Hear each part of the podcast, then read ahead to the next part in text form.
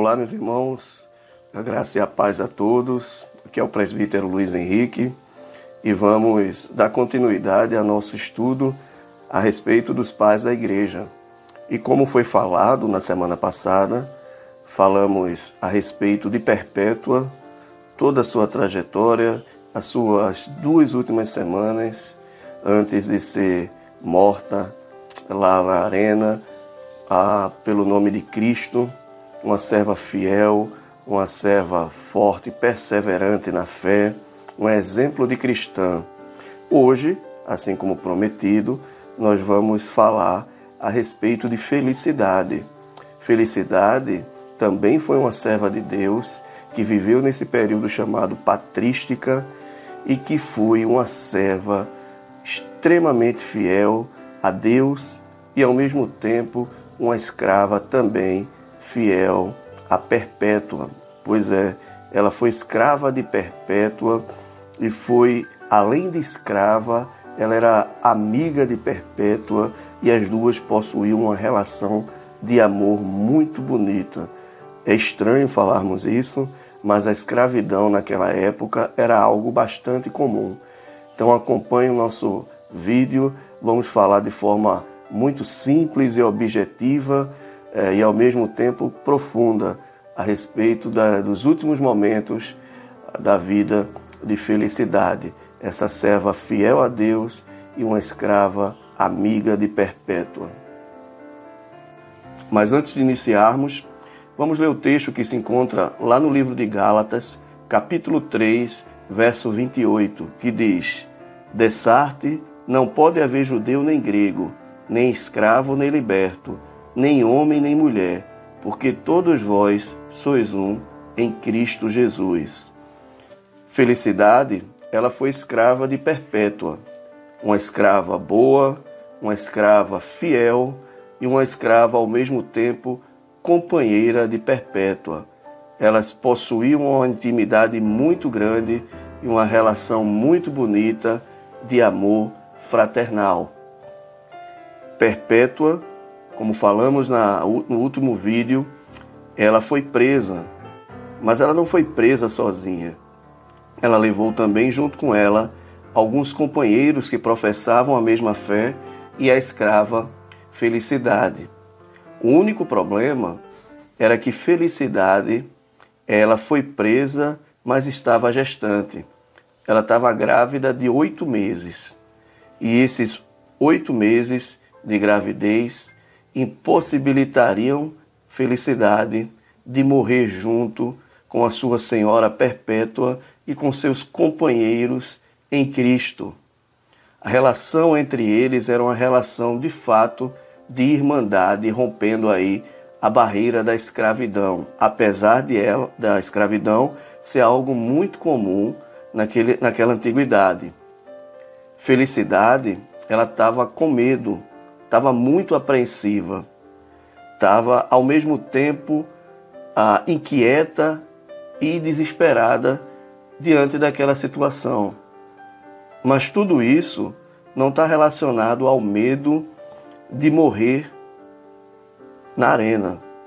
O medo dela, na verdade, era o medo de não morrer naquele momento, porque grávida de oito meses, o governador não permite e não permitiria que ela fosse executada naquele momento.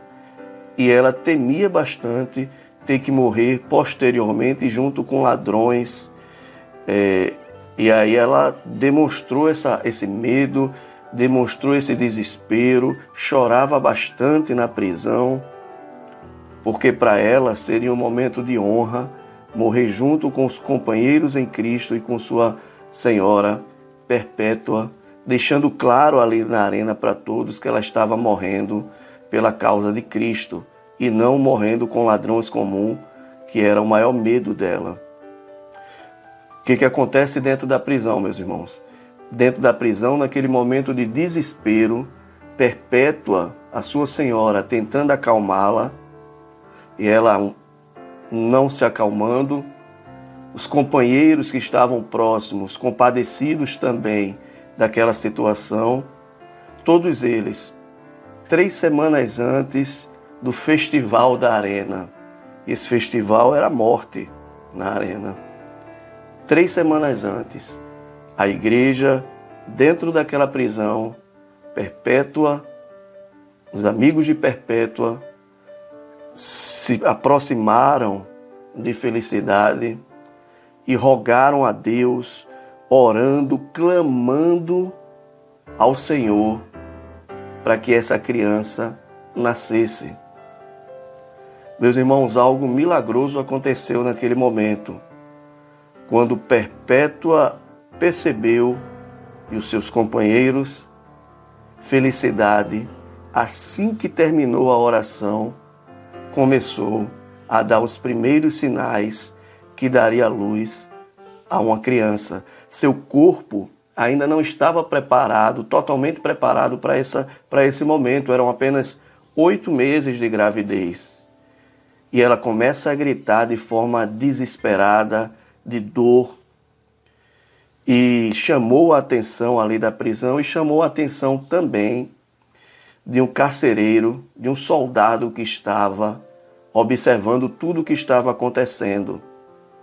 E esse soldado, ao mesmo tempo que observava, ele ironizava, dizendo: Olha aí, com todo esse grito de medo, de dor, isso para dar luz. Imagine quando estiver lá sendo devorada por leões, por bestas feras. Essas foram as palavras desse soldado. E ele ainda diz mais: você deveria ter pensado antes de não oferecer sacrifícios ao imperador. E Perpétua observou tudo isso calada, todavia felicidade, mesmo diante daquele momento de dor, que a dor do parto, ela, iluminada pelo Espírito Santo, vai responder ao soldado romano, dizendo: Isso aqui eu vou ler o texto para vocês. Disse ela, diante desse escárnio: Agora sou eu que estou sofrendo, mas naquela hora haverá outro que em mim, que sofrerá por mim, porque também estou prestes a sofrer por ele.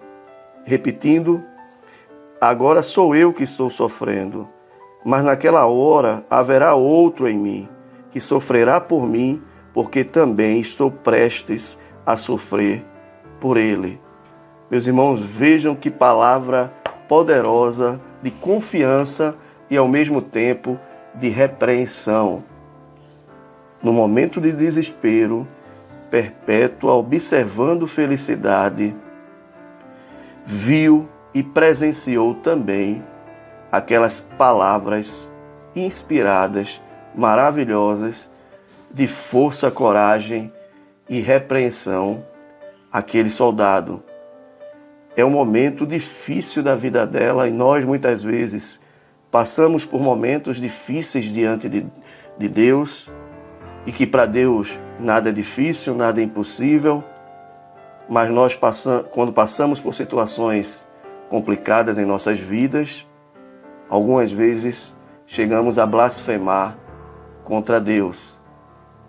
O exemplo de Perpétua foi um exemplo aqui de uma mulher que, diante da dor do parto, diante de uma prisão que não havia condição alguma de higiene, próxima à morte, mesmo assim, ela lança essas palavras que são bonitas e ao mesmo tempo uma palavra de encorajamento para todos aqueles que estavam observando essa situação, porque ali estava o exemplo de uma mulher que acreditava e confiava realmente no Senhor.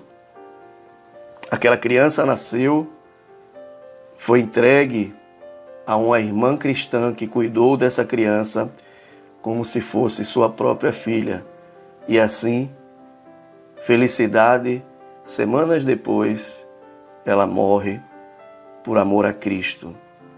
Que exemplo maravilhoso nós temos de mais uma mulher que viveu aquele período da patrística contemporânea de Tertuliano, escrava, mas uma escrava fiel, e o que unia todo esse amor entre perpétua e felicidade era Cristo Jesus. Dentro da prisão não havia diferença entre senhores e servos e escravos. Quando eram cristãos, todos viviam a mesma fé em Cristo e não havia diferença entre eles. Deus é um Deus que também opera milagres. E mesmo sendo ali diante dos primeiros séculos, ele escutou as orações da sua igreja dentro daquela prisão e ali operou esse milagre. E assim Deus também faz hoje em nossas vidas, nos preserva, cuida de cada momento de nossa vida, de cada detalhe que nós nem imaginamos. E as nossas orações, assim como antigamente, o Senhor também nos escuta. Que fiquemos hoje aí com esse, esse exemplo e essa história maravilhosa de coragem, de força, de perseverança na fé, que foi a história de felicidade. Que Deus nos abençoe e até a próxima, se Deus quiser.